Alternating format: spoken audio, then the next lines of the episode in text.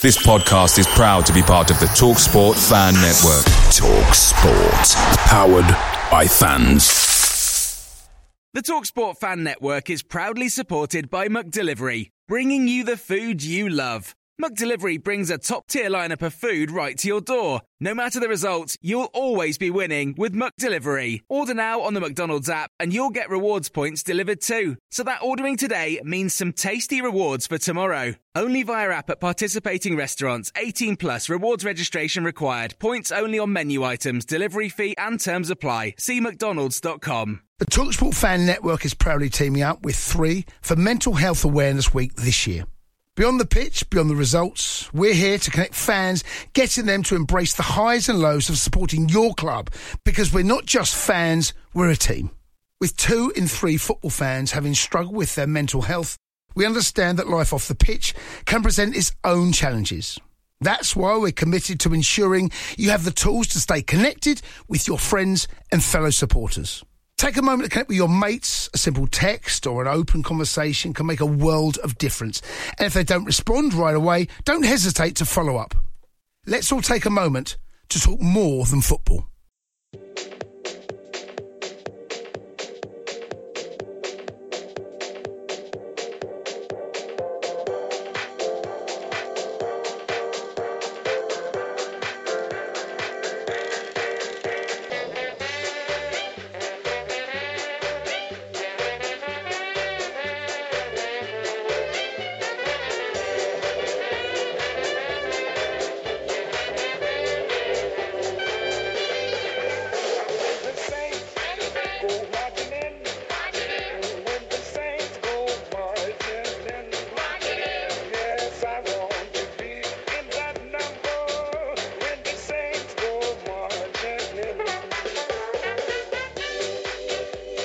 Hello and welcome to Total Saints Podcast. A big thanks for joining us. On this week's pod, we'll be reflecting on Saints' visit to Old Trafford, a game which ended in a two-all draw late into Fergie time. Alongside that, we'll also be looking ahead to Saints' penultimate home game of the season versus Brighton and their final away match in the It's Not a Derby Derby versus Bournemouth. To help me do that, I'm delighted to have the company of Steve Grant, Glenda Lacour, the Daily Echo's sports writer Dan Sheldon and P A Media's Simon Peach. Evening, chaps. Evening.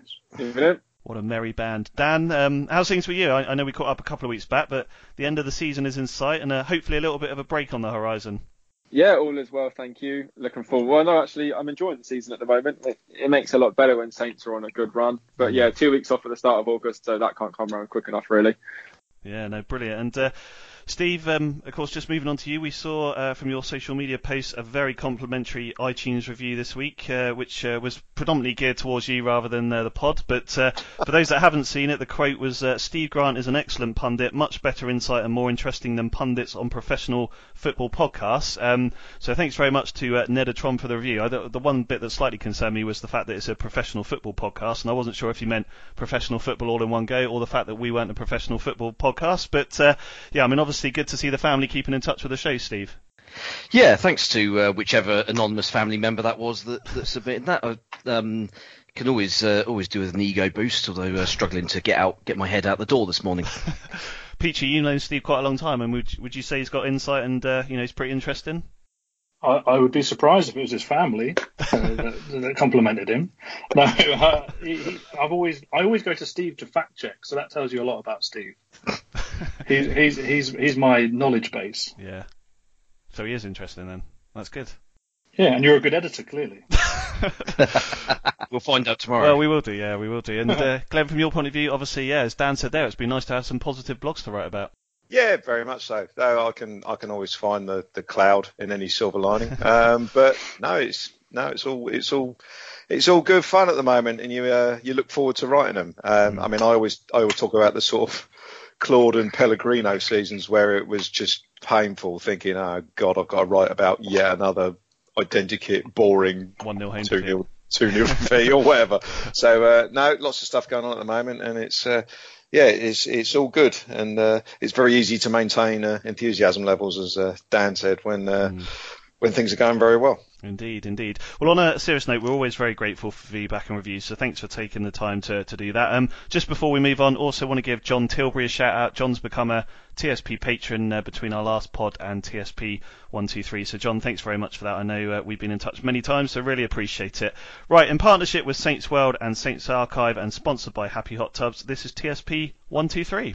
If you're sitting in your inflatable hot tub thinking, this is nice, but is it as nice as a real hot tub? Well, visit Happy Hot Tubs now and find out. What, like right now? Oh, it's just I'm in my trunks. The Happy Hot Tubs inflatable trade-in event is now on. Trade in your inflatable hot tub and we'll give you the price you paid off a new hot tub. Plus, zero percent finance is available. But only during July. Find out more at happy hot tubs dot co dot U K. Maximum trade-in value applies. Hi guys, I'm Danny Ings and you're listening to Total Saints Podcast. Saints' most recent match was against Manchester United. It eventually finished in a hard-fought two-all draw. Um, all in all, Glenn, a very well-deserved point in the end, adding to our brilliant away record. Yeah, very much so. It was it was great because the goal came so late. Um, you know, it's that old cliche, it, it felt like a win. Mm. Um, and it, it, you know, obviously it would have been better if we'd won, but To to get a goal in the last minute, it's, it's you know, at Old Trafford, ninety-seventh minute, whatever it was, um, it's, especially the way Gary Neville had been going on all game on the commentary.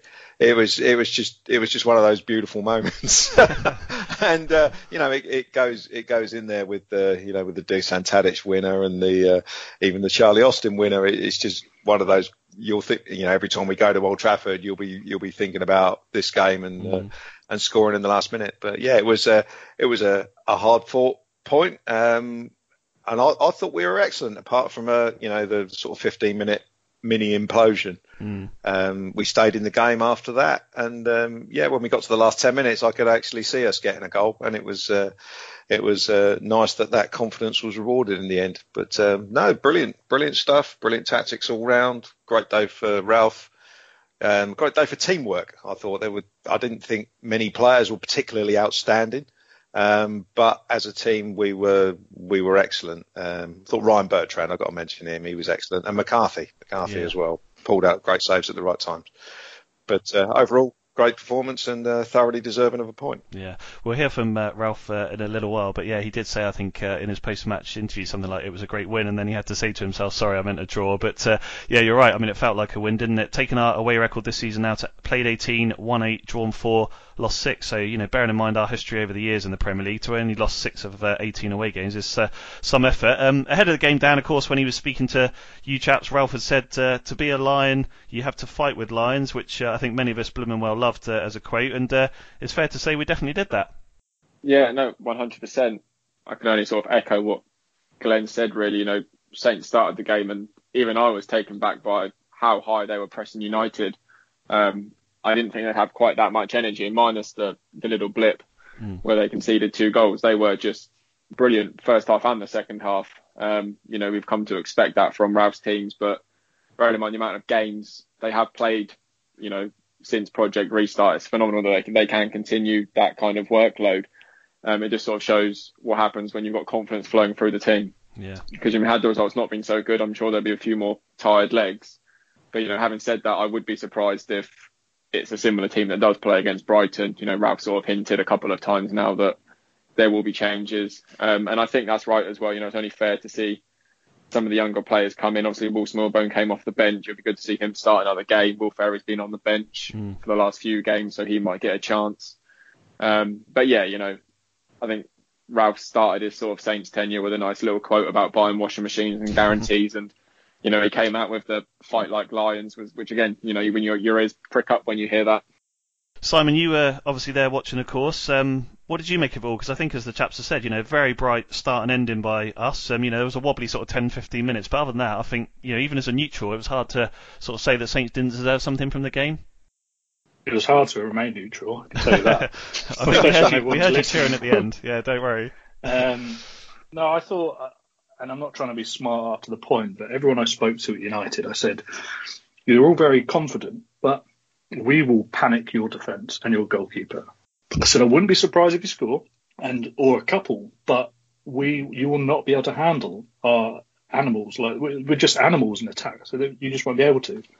And they kind of laughed. So as uh, as soon as that goal went in, they all looked over to me, and basically I had a bunch of WhatsApp messages saying, "Don't bloody celebrate," um, because I was yeah surrounded by Manchester United people, a supposed neutral. But I, look, the Saints did brilliantly. It was energetic. It was hungry. People kept saying to me, why on earth are they playing like this? What are they fighting for? I said, mm. what do you expect them to do? Just roll over just because you want to avoid another trip to Kazakhstan? um, I thought it was brilliant. It, it, it's nice that we are, we come away. Well, when I spoke to Obafemi after the game, he was saying that he was Disappoint. It was a bit disappointing not to have won, and you're going, well, if that's the mentality that mm. we're taking to Old Trafford now, that's that says a lot about how we've done. Yeah, Steve. I mean, you know, Peachy's obviously right, but I think it's, it's you know, there's been a lot of talk about it, but you know, almost epitomising our manager now, the way that we sort of go about things and that sort of energy and that um, hunger and things like that. Um, obviously, it was uh, a nice finish from Stuart Armstrong for the first goal, and uh, as Glenn had mentioned, you know, Alex McCarthy made a, a brilliant save from Martial at nil nil. So, you know, that made a, a difference. For Stuart Armstrong now, that's uh, he's been involved in five goals in his last six games for us, uh, two goals and three assists, which was as many as he had been uh, in his previous forty appearances. So someone that's really sort of stepped up since Project Restart. Yeah, and I, I mean, to be honest, I think he, he was he was a very important player beforehand as well, because he just feels like that player that kind of fits the midfield and the attack together. Um, it was noticeable, uh, certainly very early in the season, that when he wasn't in the team, um, there was a lack of cohesion um, in the side, and we weren't.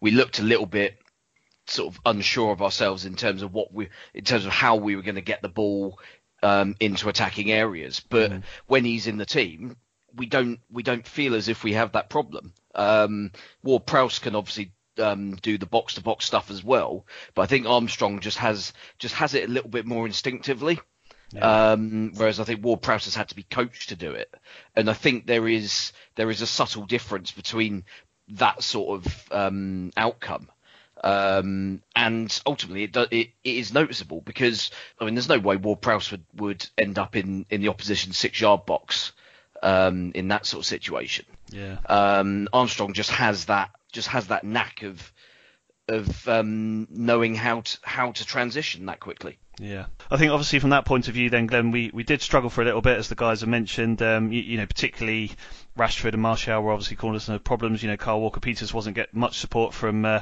you know, Armstrong down that wing, but um, maybe, you know, one of the things we know that from a Saints point of view, it was their third unchanged lineup. I, I know for United it was the fifth, but of course there's all that pressing that we do, and of course we went two one down quite quickly. Um, we didn't really get going again until sort of, you know, after half time. But of course in the midst of all that, and I uh, coming to you specifically on this, was uh, Oriol Romeo's um, challenge on Greenwood. Um, of course there was no foul, there was no booking, there was no red card, and V A R didn't get involved, and Gary Neville spent about thirty minutes thereafter talking about it. He's probably still talking about it now to his missus or something like that. But, um, you know, it didn't necessarily need all the drama. But, you know, let's look at it, you know, through fair eyes here. I mean, we were a bit lucky to get away with that one. Yeah, very much so. Um, I think maybe with the crowd in place, we wouldn't have got away with that one. Mm. Um, maybe that helped a little bit. But, um, I mean, it, I think it, you're bang on. I think you're bang on. I yeah. think the last fifteen minutes would have been very different if the fans could get on their back. Mm. Yeah. I mean, I didn't really see it because the ball was in another postcode and I was following the ball. Um, it was it, it reminded me, it took me back to the days of Paul Watton. It was that late. It was dreadful. Um, but I don't I don't think Romeo saw it either. When you he see was on the, the other way, wasn't he? He, no. he, he his head follows the ball. Yeah. Yeah. But it's just whether he knew he was doing it before he looked away. You know, it's uh, uh, it doesn't it's, really. It's, it's, it, it's not. It's not even about intent these days. It, it no, doesn't really. It's whether matter. You endanger the player, exactly, and he has exactly. done. And he's got yeah. away with it. Yeah, totally. Yeah.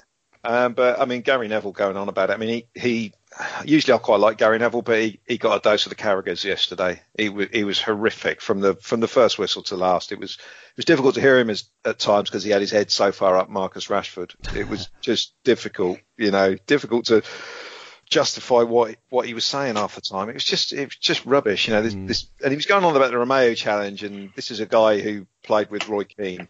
And it still makes my blood boil to these days as a neutral, that day that he kicked Arsenal off the pitch, basically, that game where the Invincibles game where they lost, you know. So Gary Neville was that sort of player. Mm.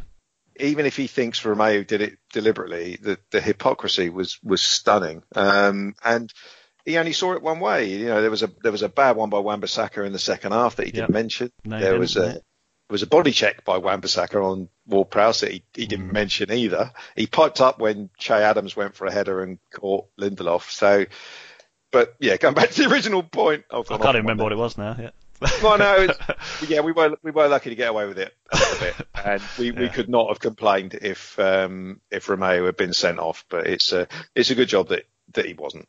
Basically, I'm going to read a tweet out here. I'm not going to come to Dan or Simon because it's a bit unfair, because I think they probably know this guy. But there was a cracking tweet from a guy called Dominic Booth, who looks like the Manchester United writer for the Manchester Evening News. He uh, tweeted at twenty fifty-seven last night, quote, "Matt Letizia is giving a lesson in ultra-biased punditry right now on Sky Sports. Incredible to watch." The irony of that tweet. Hey, there we go. But, uh, um, look, I mean, Dan, so obviously one of the, the things that I mentioned last night, and I actually was going to tweet it, and I thought, you know what, I'll wait for him to go off until I do do that, was uh, around Mason Greenwood, uh, as uh, sort of mentioned earlier. I mean, I thought it was one of Ryan Bertrand's best game for Saints. Made that brilliant um, block from Rashford, but really had Greenwood in his pocket, someone who's obviously been the, the talk of the town recently. Yeah, I think, you know, a lot of the talk going into the game was obviously focused on Greenwood and what can he do against Saints, like how great he's been in the last few games. But I thought Ryan Bertrand was absolutely superb. He's almost, you know, everyone knows he's a good player, but he almost goes unnoticed at times, mm. um, the sort of work he does do. And I think that, you know, that block he put in, I want to say it was either Rashford or Martial shot, you know, Rashford, towards yeah. the end. I mean, that just sort of epitomised the whole performance from a Saints perspective anyway. But, you know, I didn't even notice Mason Greenwood, and that's simply because, but I mean, I don't know if Mason Greenwood had a bad game or Ryan Bertrand was just too good for him or just too wise and knew how to handle him. Um, so, yeah, I think, you know, Ryan deserves a lot of credit for the performance. Um, and like I said, he does go under the radar at times, but, you know, there are times to say when he was brilliant, and uh, Monday night was definitely one of them. Yeah. So there was an interesting tactical thing because Redmond played more in field than usual, which basically meant Wan-Bissaka had to play in more in field. And that gave Bertrand the, the license to run Greenwood back towards his own goal, yeah. which he obviously isn't as comfortable doing. And I think that that played uh, sort of like a major part in Greenwood just not being particularly effective. But, um, you know, Bertrand did uh, did have an excellent game, but I think uh, Ralph had a lot to do with that as well, with the uh, with the tactics that he employed down that side.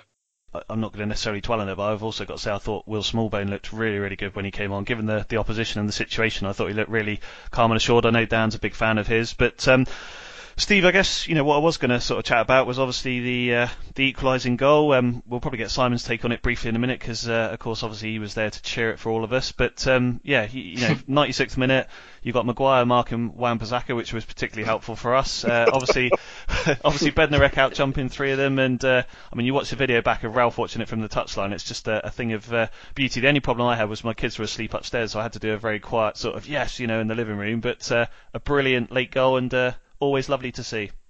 I was disappointed Ralph didn't go full Mourinho, to be right honest. Down the touchline. Yeah, yeah. Um, that that would have been that would have been absolutely perfect. But yeah, I mean, United defensively, I think every, everybody has always said this season that they've got quality attacking players, but if you can get at their defence, they're ropey as hell. Mm. Um, and Maguire is showing why everybody w- has been basically just pissing themselves laughing at, um, at United spending eighty million quid on him, because, I mean, he's not worth even half that uh, based on most of what we've seen this season. Um, he's kind of in the England team by default and will almost certainly remain in the England team by default on the basis that he's now Man United captain. Yeah. Um, so a player like that doesn't get dropped. Um, he's slow. Um, he doesn't read the game very well. And... he seemed to kind of let the situation get the better of him in, in that scenario last night, because he was shouting and trying to organise people, and yet he didn't have his own um, scenario set up at all. Hence, hence why he ends up wrestling his own player to the ground. Either, I mean, either of those two could have could have won the second ball. Yeah. Um, and then the ball drops like half a yard from the line for for Obafemi to um, to bundle it in, and. Yeah, and and then you get this this ridiculous salty um, um, post match interview from um, sort of saying, well, well um, they've got no pressure on them. It's like, well, there's, there's pressure on every on every player. The best thing about that post-match interview was uh, he got asked about the corner and he said, uh, obviously we've defended corners quite well recently, um, but I haven't seen it back yet, we'll have to analyse it or something. And obviously then, of course, it just panned to the fact that he was all over Wan-Bissaka, you know, so he probably didn't want to analyse it back. But, uh, yeah, I mean, obviously it's been renowned for Fergie time, Simon, but I guess uh, as lots of people have been calling it, it's Obafemi time now, ninety-sixth minute. Yeah, it's it's quite interesting listening to the way you guys saw it through through the T V. You, you've got a better tactical idea of what happened, probably because I had my head in my laptop for the last ten minutes. And then at least you didn't have Gary Neville. Uh, yeah, well, unfortunately, the people at Man United had me, which was even more annoying. uh, um, apparently, the equaliser was the latest Premier League goal United have conceded since Opta began collecting goal right. data. ninety-five yeah. minutes, so, I mean, forty-seven. That is, that is, That is late, late. And Sir Alex was there. I'm not really sure how, because I think there's an over seventy policy, which means they're not allowed in. But I guess if you've got your name on one of the stands, you might be all right. Um, go just touch it back on Harry Maguire. When I'm at home and I'm watching on T V, I have the crowd noise on, but obviously at the ground, I don't have that choice. Um, and it's, it's, it's, it's genuinely interesting. And Harry Maguire shouts a lot. He's, he is the organiser. He's the communicator. Uh, to be fair, I shout a lot when I'm on the football pitch to make me look like I'm competent without the ball. Um, but he, he is a leader. But the problem is I just don't think him and Lindelof are a good partnership, which is why I thought they could get at, they could get at them. But the problem with United is they've got about seven pretty mediocre centre-backs. So it's always going to be a struggle for them. Wesley and Hoot's available. Well, yeah. Um, and Jordi Classy is a centre-back now, believe it or not. I what? Can't. Yeah, I know. What the what the five foot three? I saw him play centre back this season at Old Trafford for A Z. Let's be honest, Peachy, as well. I mean, you know, Ole Gunnar Solskjaer was caught on camera the other day saying he needed a left footed centre back, so Hoyt could well be the man there. And Ollie also tasked, told us when we asked him at the press conference about that, he said, I don't know where you've got that from. Well, there's literally a video. Literally your words, mate. But um, it was just nice to have that fighting spirit, wasn't it? It was nice that even though we don't have anything to play for, even though United have everything to play for, we were able to make the best out of the circumstances. Yes, we needed to ride our luck at time. I mean, we could have been one nil behind ten minutes in because James Ward-Prowse had a brain fart, which is quite uncharacteristic. Well, it, it was in, it in was those his areas. It was his Steven Gerrard to Demba Ba moment, wasn't it? It was yeah. very similar, wasn't yeah, it? But yeah, the pa- the look of panic wasn't quite as severe. Um, but um, I think it was just a really good. As I said, Bertram was good. That that challenge was ridiculous. I still couldn't really quite get my head around it. It was quite interesting that one of the first questions in the press conference was, um, the post-match press conference to, to Solskjaer was about ending the game with ten men rather than why the hell couldn't you defend that? So I'm sure it'll be similar similar questions tomorrow at the pre-match press conference. So it, look, United, it should be underestimated. They're, they're, I know that, that there were seventeen matches unbeaten heading into that match. They'd won four in a row by three or more goals, which is a Premier League record. They're in the F A Cup semi-finals. They're in the Europa League. And we made them look ordinary for, for a large period. So that should give us confidence moving forward into next season. Absolutely. Well, uh, someone else that was buzzing was Ralph, who caught up with Southampton F C dot com after the game. I, uh, I'm very proud for them because they really deserved this point, I think, today. We had ten minutes where we were a little bit uh, uh, out of the game. Yeah, and uh, you immediately see how qu- much quality the opponent has. But Uh, It was uh, good that we found back also on our track uh, and, and then we stayed uh, brave, and I think this is always the key for us to be successful. If we are brave, if we do stick to our game plan and uh, invest a lot, then, then we are strong. And I think uh, in the second half we played also very good, good in possession, good balance, let the opponent run. I think we had in possession one of our best games so far. It was really intense, but yeah, absolutely deserved win today. No, win, point. It feels like a win. Just finally, is this another signal of the progress you're making to, to come here and get a result like this against a team in such good form? Yeah, absolutely. I think especially the way we played today, I think was not so. Uh, you, it was not so sure that you, you get this from from our, our team today, but you see that they get more and more confident with every game, and this is exactly what we need. Huh? We need to work on our game, on every part of our game, and that's what the guys are doing, and then you get the benefit.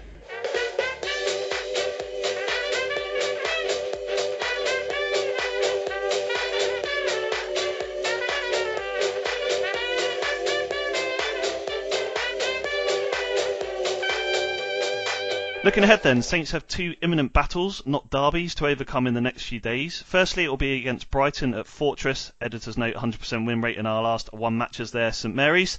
Then it will be a track down the A thirty-one, A three thirty-eight to sunny Bournemouth on Sunday for our last away game of the season. Starting with Brighton then, Steve, um, what have you made of them and Graham Potter this season?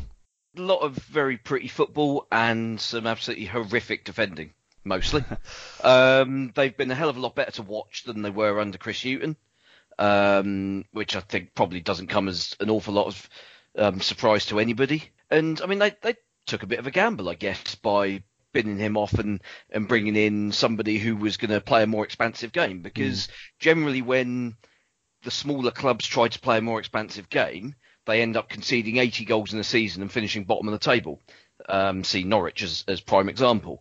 But they've they found some some sort of steel within them. I think they've drawn quite a lot of games. Um, whether that's a resilience or whether that's an inability to win games is kind of, I mean, maybe uh, six and two threes. But they certainly look as if they've got a better idea of how they're going to get results in games um, uh, this season, as opposed to previous two years where they kind of doled people into uh, submission and, and sort of battered results through.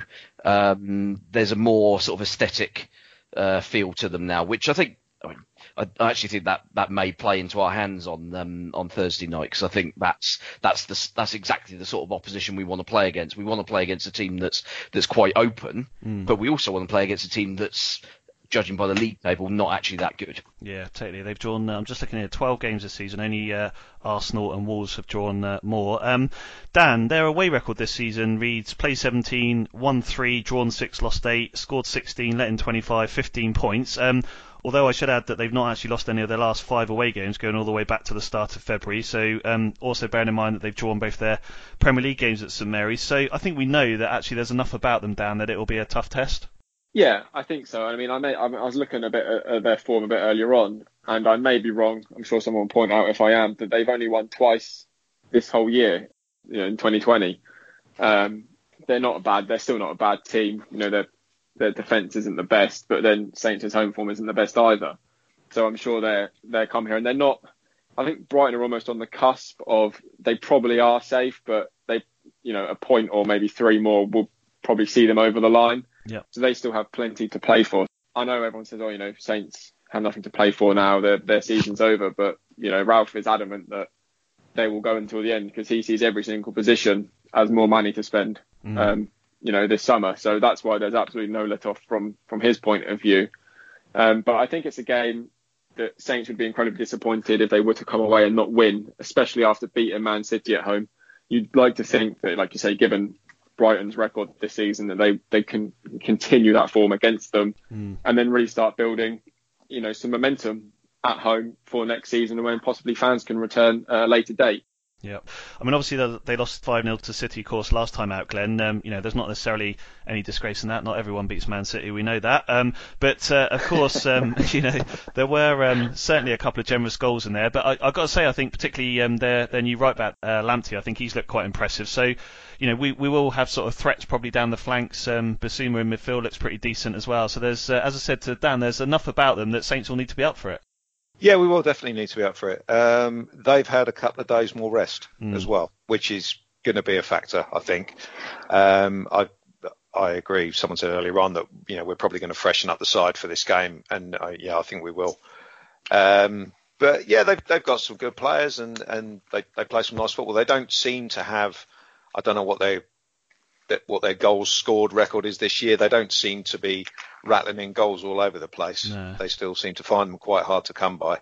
So, but it's the thirty-six sort, in thirty-five games. Yeah, it's the sort of team that usually comes to St Mary's and gets a draw, isn't it? Or yeah. wins one nil. So yeah, exactly. it, it, it's you know it's a it's a test, and I mean I I firmly believe that everything we're doing now is setting up for next season. It doesn't really matter, you know, it doesn't matter whether we win, lose or draw at the moment, really, in the scheme of things. But it's about going into next season with. with confidence. And, you know, we we had the game the other week where we, we defended well against, you know, a team against Everton that left two strikers up front. We now want to try and sort of learn how to break teams down at home. So, you know, it's an, it's an interesting test. And uh, I don't know, I'm not over optimistic about this game, funnily enough. You've got to, you've got to think that at some point are, um, you know, we've been playing well virtually every game. Yeah. Um, at, at some point, it's it's not going to happen. But uh, yeah, Brighton will be a difficult difficult opponent, but I reckon we can do it. No, totally. And Simon, from uh, Saints' point of view, I mean, obviously it's been chalk and cheese since the restart in terms of home form. We were pretty average against Arsenal, but obviously brilliant against Man City. So let's focus on the positives. For Saints, it's kind of a chance to build on the momentum of that game against City at home. I think the important thing for Southampton right now is that they actually can build some momentum at home, even though it's without fans. It's a chance in these fixtures, Brighton and Sheffield United, to get that winning feeling at St Mary's. Mm. Um, like the others, I kind of echo the, the concerns. There's only two days, twenty-two hours between the United game finishing and the Brighton game beginning. So that, that's not a lot of turnaround when, when we've been using the same side, and it's even less time than that between Brighton and Bournemouth game. Mm. So I think there has to be some smart squad rotation. That might harm us in that sense. Brighton have need the win, mm. really, just to make sure and keep themselves above water. Uh, and as the other guy said, the, we don't have much to play for right now. Um, I think finishing as high, well, I think eleventh probably looks like the ceiling given the, the form of, of Burnley and Arsenal. You'd imagine we'd get a win before the end of the season. So, Agreed. But getting that eleventh spot, the, the more prize money we can get, the better. I know it's only chump change when you look at it, really, but in a era or in a period of time where we've had all these losses due to coronavirus, something that nobody could have ever foreseen, mm. the more money, the better to to help us just with the padding for, for anything that we want to do moving forward. Yeah. Cool. All right. Well, before we uh, move on to the Bournemouth game, then let's uh, have some predictions. Obviously, the ninety-sixth minute equaliser last night, Glenn. I mean, you couldn't be asked with a prediction the other night. You went for one all, and of course, you got a point for that because obviously, uh, even though it was tools, so Steve and I, Steve and I were on the verge of a perfect three-pointer there. But uh, you know, you win some, you lose some. no, you Never win mind. some, you lose some. Uh, so why don't we start with our guest tonight? Um, Dan, you're always positive. So what do you reckon for the Brighton game? I'll go with two nil Saints. two nil Saints. Cool. What about you, Si? Uh, two one Saints. two one Saints. Uh, Glenn? two nil Saints. two nil Saints. What do you reckon, Steve? Yeah, yeah. I think we'll we'll make changes and that will probably affect us. So uh, two all. two all, cool. I was going to go for one all, but whenever I do that, we lose. So I'm going to obviously re- revert to form and go for Brighton to win one nil because then that should work out well for us.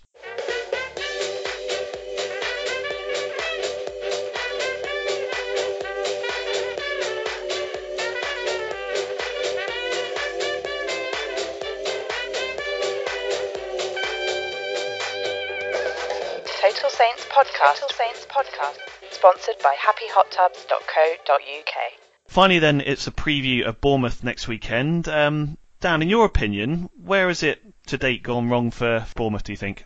I don't think too much has changed in terms of how they play. I mean, defensively they've always been vulnerable, but this season they just haven't scored any goals. That has been, you know, I think they they always concede bucket loads of goals every year, but they can normally rely on Callum Wilson or Joshua King to, to get a few to cancel it out. This year, they've just not had that. Yeah. You know, there's obviously been sort of off-field issues with Ryan Fraser throughout the whole season. I think he came out in an interview with B B C Solent and said, yeah, I've not been trying for the last five months, which is, mm. you know, that's, that's exactly what you want to hear from one of your best players.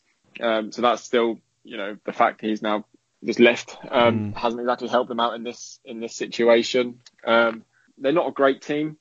And, you know, Eddie Howe obviously gets lauded as, you know, a great manager. And what he has done at Bournemouth has been good. But I think people are now realising and looking at his, like, sort of spending record. And it hasn't been great. I was having a conversation with someone earlier. And yes, you know, Saints obviously, obviously spent a lot of money on Guido Carrillo. But they quickly realised that that was a mistake and just sent him out on loan. Mm. You know, Bournemouth spent twenty million pounds on Dominic Solanke. And he scored, well, up until the other night, he hadn't scored any, any goals in a, in a year, I think. Um You know, there's almost a, a naivety about the way they play. They're not scoring, so you think they try and maybe tighten things up uh, at the back, but obviously they haven't tried doing that. And obviously, I think Nathan Aki yep. looks like he's going to be out for the rest of the season. So Simon mentioned earlier about the way that Saints' forwards are, are hunting at the moment as a pack. You know, they must be licking their lips at this game, thinking, well, you know, bearing in mind how much Bournemouth celebrated after they beat Saints at St Mary's earlier in the season. Yeah, um, that, that won't have been forgotten. No, no quite and, right. Uh, you know, from conversations I've already had with people, you know, they certainly haven't forgotten that. So I think that will very much be on their minds going into this game. So I, I mean, I, I'd fully expect Saints to put them to the sword. Yeah. Maybe you could just mention it on the Zoom call with Ralph later this week, Dan, just to make sure he's definitely not forgotten. Is that all right? Can you do us a favour? Just just from, just say it's from Steve, Glenn and Ben. It'll be fine, all right? So, uh, um, Glenn, I mean, in your opinion, Dan Dan obviously makes some really relevant and, and points. You know, Ryan Fraser, I mean, that's kind of a perfect scenario, isn't it, when you're in that situation, a player that, you know, doesn't want to get himself injured because he wants to not put himself out of a lucrative move. Obviously, Aki's going to be out, I think, for our game, which is handy because he's pretty decent. But, yeah, just across the pitch, um, it's not really worked for them this season. No, not at all. It's been coming for a number of years, to be fair. I mean, every year I look at their squad at the start of the year and think, how on earth are they going to they going to stay up? And they just about manage it. Um, I think Steve said a couple of weeks ago they seem to they seem to nick a couple of results somewhere along the way, and it just about keeps their head above water, and they never really get dragged fully into the relegation battle. Yeah. This year it's it's been different. Um, they have been kind of similar to us. Um, bad recruitment over the last three or four years. I mean, yeah. you. You look at it. Um, I mean, last summer they bought. I had to look this up because it was so. It was just funny. I had to, you know, I had to confirm it. Dan Juma, sixteen million. Billing, fifteen million. I mean, they are both crap. Really, really bad. Kelly, thirteen million. He was appalling mm. in the game against Leicester last but week. But Bournemouth have had a bad transfer. This is what has annoyed yeah. me for years and years and years. And I've said it for years and years and years. But it's not, that's not right. They've signed Lewis Cook. They've had the worst cash to player ratio, like good player ratio, yeah. of anyone in the Premier League. And we signed Guido Carrillo, Wesley Hoot and all that yeah. nonsense. But at the same time, they signed Brad Smith for seven million pounds. Well, He's a nice Jordan, lad. Jordan Ive as Jordan well, Ive, Simon. I mean, they've just well, used him on a free. Dominic Solanke. Liverpool are laughing, aren't they? Yeah. Liverpool have fleeced Bournemouth so many times. Yeah. yeah. Yeah. It's not It's not just the players they, they brought in. At the start of this year, they, they sold Tyrone Mings and Lys Mousset, who've both had, you know, Mings is now an England player. Okay, he's not the best, but he's now an England player. Yeah, he won't play. No, Mousset has scored a few goals for Sheffield United, and, and they've been messing around with Solanke up front. Now, I'm willing to bet that Mousset would have scored more goals than Solanke has. Yeah. You know, the previous the previous season, you know, Solanke came in, Rico, Meffam, all sort of fifteen million pounds plus, and it's just it's just dreadful. Um, I think Eddie's probably been there too long.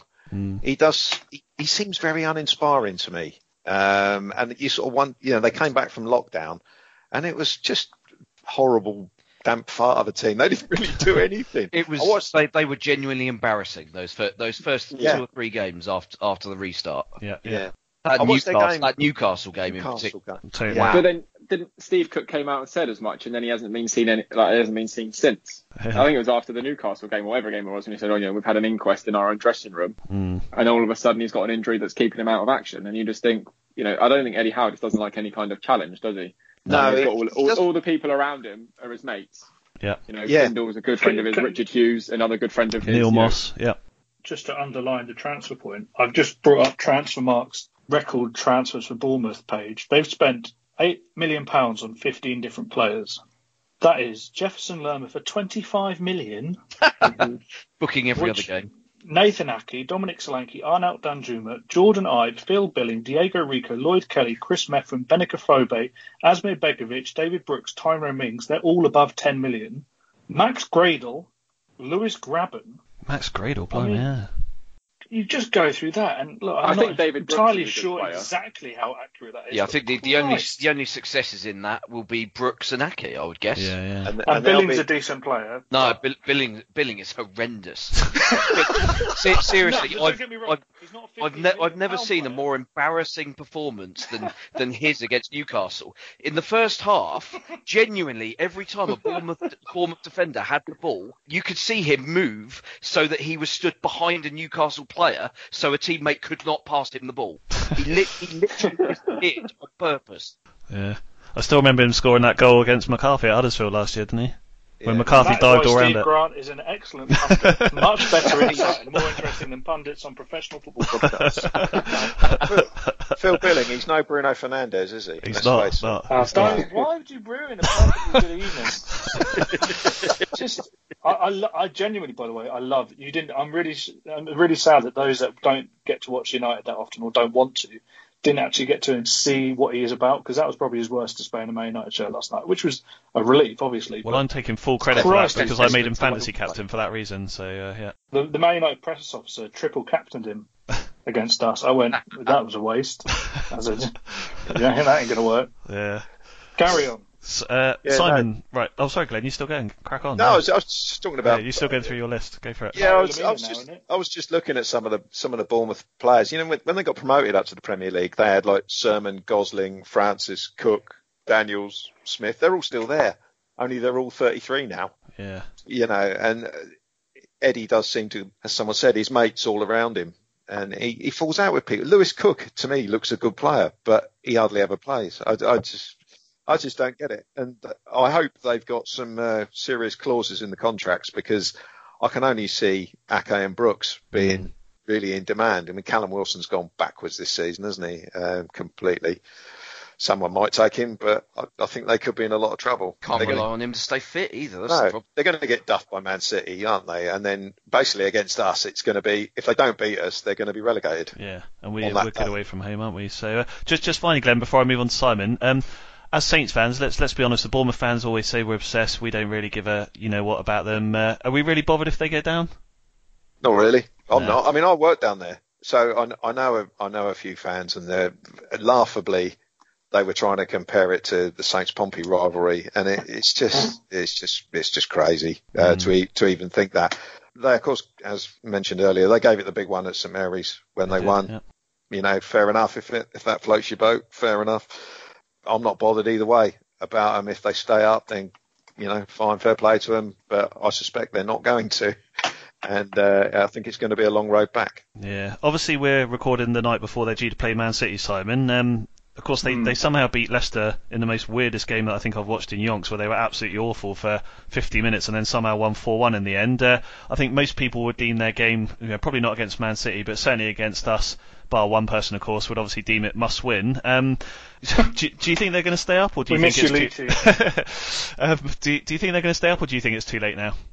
Uh, I, I watched the game the other day, um, and uh, I thought there was promising signs. It did help that the backside fell out of the opposition in the second half.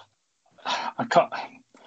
They could go down a bit like Norwich in the end if if the Man City game goes as well as uh, as we expect it might. Mm. I mean. When they beat us in September, it's not a derby, is it? Let's let's be honest. But it, it did look like, wow, maybe there is a new sheriff in town in terms of the best team on the South Coast. Maybe they can kick on. Since then, they've won five Premier League games, and that is including the Leicester match. It's pathetic. I mean, to, uh, and the other teams picking up form around them. It just. I spoke to Junior Stanislas after the Man United game, where they did do well, all right. They did all right in patches, but ultimately lost five two. But he, you could just tell in the way he was talking that. It just didn't feel right. It wasn't, mm. we're in this together, we're going to go.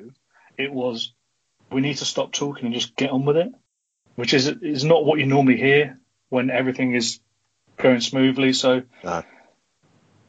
they're, they're three points shy of Watford and West Ham. They've got a worse goal difference than both. And it could be a lot worse. It could be a lot worse. Yeah. A club that has... has has conceded, well, has an eleven goal worse goal difference than us. Tells you something. Yeah, it does. It does. Yeah. Um, on on the flip side of that, Dan, then focusing on Saints, um, I, I tweeted about it last night, but I still find this incredibly impressive that having scored at United last night, other than Burnley on the opening day and Liverpool, where we probably should have had a penalty, um, Saints have scored in every single Premier League away game this season, sixteen out of eighteen, which I find uh, you know really, really good. From a Saints point of view, Dan, a chance for them, you know, it's been a fantastic away campaign, we know that, and a chance to, you know, very winnable fixture to end in style. Yeah, I, I couldn't agree more, and I wasn't actually, I must admit, until yesterday, I wasn't aware of that stat. I, I, I found that out just before the game. Mm. Um, and then I was like, oh, bloody hell, that is some record. And then, like you said, you know, they're going to want to end the season on a high away from home. They're going to want to get some form of revenge for the way Bournemouth celebrated after that performance in September. When you kind of put it all together, it does sound like the perfect recipe for Saints to go there. You know, Danny Ings, I mean, has the golden boot gone for him now? Probably. Now, now Jamie Vardy's found his scoring boots again. I don't think he'll win that. You never know. I mean, there's always a chance he could score a couple against Bournemouth, and then it's all to play for in the, the final game of the season. Mm. Um, but then the only thing that I worry about from Saints' perspective is that, you know, no one knows what's going to happen on Friday night when Watford and West Ham play. Mm. You know, depending on how that result goes, Bournemouth will probably know either way that unless they win, they are going to go down mm. against Saints. So, you know, that really is, you know, I was sort of taught by Leachy, so I can't say it's a must-win game, but, you know... It's as close you as you can. Change you can. Don't let him brainwash you like that. Don't, yeah, yeah. for Bournemouth, I think it's... The king is dead. Long live the king. It's as close as I think they're going to get to a game that they have to win. Um, God, he has trained so, you well. Jesus. Yeah, no, fair um, enough. But again, I mean, the, the form book shows that, you know, like Simon said, I think we say they've won five games all season. You know, Saints are on a massive high. Yeah. You know, they, they're showing no signs of slowing down. So it, it does all point towards a Saints victory. Yeah. And just finally then, Steve, before we get our uh, final predictions, um, yeah, I mean, as Dan sort of said there, the pressure's off us. You know, we know that Ralph's going to have them up for it. Again, as Simon mentioned earlier about trying to get eleventh spot, it's clearly a game we're going to see that's very winnable. And I guess the advantage as well is probably, you know, unless uh, the Watford-West Ham game does go against Bournemouth, we know that Bournemouth are going to have to come out and uh, attack us, and that's going to leave the sort of gaps that we prey on. Yeah, definitely. Um, what has been interesting for me has been our attitude. I mean, as we've alluded to before, the, the fact that we are playing as if there is something on the line for us. Mm. I mean, if you roll back to this time in the season last year, um, I mean, obviously I know it's three months previous, but um, we basically got ourselves safe and then clocked off for five games. Yeah. Um, when we, when we had an opportunity to finish possibly top half, um, but at least at sort of eleventh or twelfth, and we and we just basically sacked it off. Mm. Um, this season we don't. So far we've not done that, and that's that's been a huge improvement. And if if that attitude continues um, Thursday and into Sunday, then I don't see Bournemouth having the slightest of opportunities against us. Yeah, just the way the way that they've been playing this season. Um, particularly since, I mean, since November, I think they've, um, because I work, I worked out the league table from from that November international break, and I think we were fourth at the time. Mm. And um, Bournemouth were, were rock bottom with eleven points from twenty-one games. So it's not a, it's not a new thing that they've been rubbish. They concede sixty plus goals in the last five seasons. Um, so if we create chances, we will score goals, and then it's down to them to be able to score more than us, and they're going to have to win. So they're going to have to leave it open for us. And, I mean, I can't think of a of a more perfect um, match scenario for us. They're, they're going to leave so many holes, and their defence is crap anyway. Mm. I think you've definitely lived up to your review today, Steve, so well done on that. Um... Oh, I was going to say, that would be move over Gary Neville. one nil to Bournemouth, then. Um, look, Dan's going to come on the pod after the Bournemouth game, Peachy, but just while we got you, just before we uh, wrap up the end of the season, um, you, you obviously made a good point earlier about the, the sort of momentum that this is giving for, for Saints. So, you know, Glenn and I were both sort of scratching around ahead of the restart thinking, God, where are we going to get the two wins from that we need? But all in all, I mean, this sort of run now to the end of the season has really given a lot of hope and optimism for Saints fans ahead of twenty twenty-one. Yeah, and it ain't going to be very far away. Um And, and and it's also an opportunity early doors next season. I know we're a long way off. The, a lot of the clubs that will be in European action, or some the clubs that will be in European action and have more international players, they're not going to have much of a break, mm. and they're going to have to take breaks during the start of the season. So if the fixture list works out all right and we maintain our momentum, we could have some chances to get scalps that we wouldn't ordinarily get. Um, it's an interesting time. It's it's weird after the last few years to just be excited about the end of the season rather than apprehensive. Mm. Um, not worrying about where we're going to get our, oh, we can get three points from that game, one point from that game, and maybe that'll be enough if X loses to Y. Yeah. We can just go, we're playing good football. This is like two thousand sixteen again. Um, we might lose players like Højbjerg, which is a shame, but at the end of the day, we, we're getting to enjoy football um, yeah. and have a, go into matches thinking we've got a fighting chance, and we're moving up the table. And look, I'd love us to win the league and the cups and everything, but given the way things are at the moment, I'll take this. So I'm I'm I'm happy and I'm looking forward to next season. Yeah, thought it was interesting uh, just going back to the United game that you bought on uh, Smallbone ahead of uh, Højbjerg. But uh, there we go. So let's have uh, some predictions to, to finish then. Obviously, it's getting to the uh, business end of the prediction uh, league table now. Um, I'm going to start because it's going to set us off on the... Uh, Uh, well, I apologise in advance, but I think Saints are going to win three one, so that's probably a, a curse on the uh, the game. But uh, Simon, what do you reckon? I would like to say I'd like to find out what happens in the Man City game first, but obviously that's not possible. So, assuming Man City win, I think Saints can win three nil. Uh, Glenn? Uh, three one, Saints. three one, Saints. Cool. Dan? Well, Peachy's nicked my score, so I'll go one more and go four nil. four nil. Brilliant. Oh, I love you, Dan. That's confident. Good. So, uh, no, good, good. All right, we can reflect on that on Sunday night, Dan. Um, and uh, uh, Steve, and I, I'm going to leave our professional football podcast... Uh, contributor till the end. So, Steve, what do you reckon? Um, I was going to go with four nil as well, actually. Um, but I think go I five. think what yeah, well, I think well, I think what we'll go, go eight nil. We'll we'll do what Newcastle did and go four nil and then just switch off with in the ninety-sixth minute and let them have a tap in. Right, so you um, so four one. That was a nightmare for fantasy football as well. Yep. I mean, come on. Yeah, guys, clean, clean sheet out. clean sheet bonuses ruined all over the shop.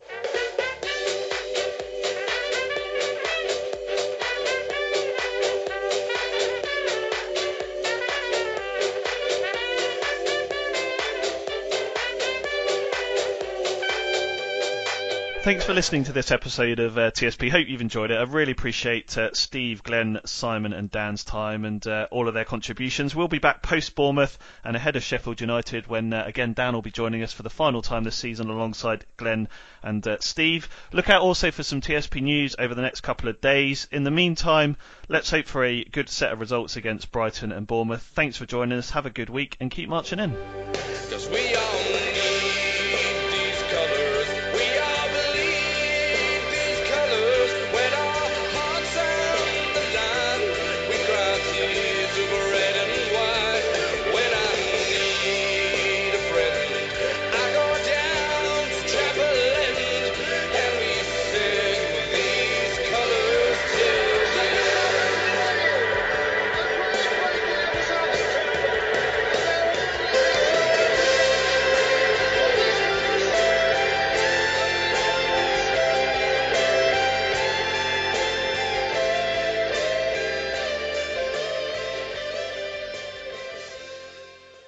The TalkSport Fan Network is proudly teaming up with Free for Mental Health Awareness Week this year.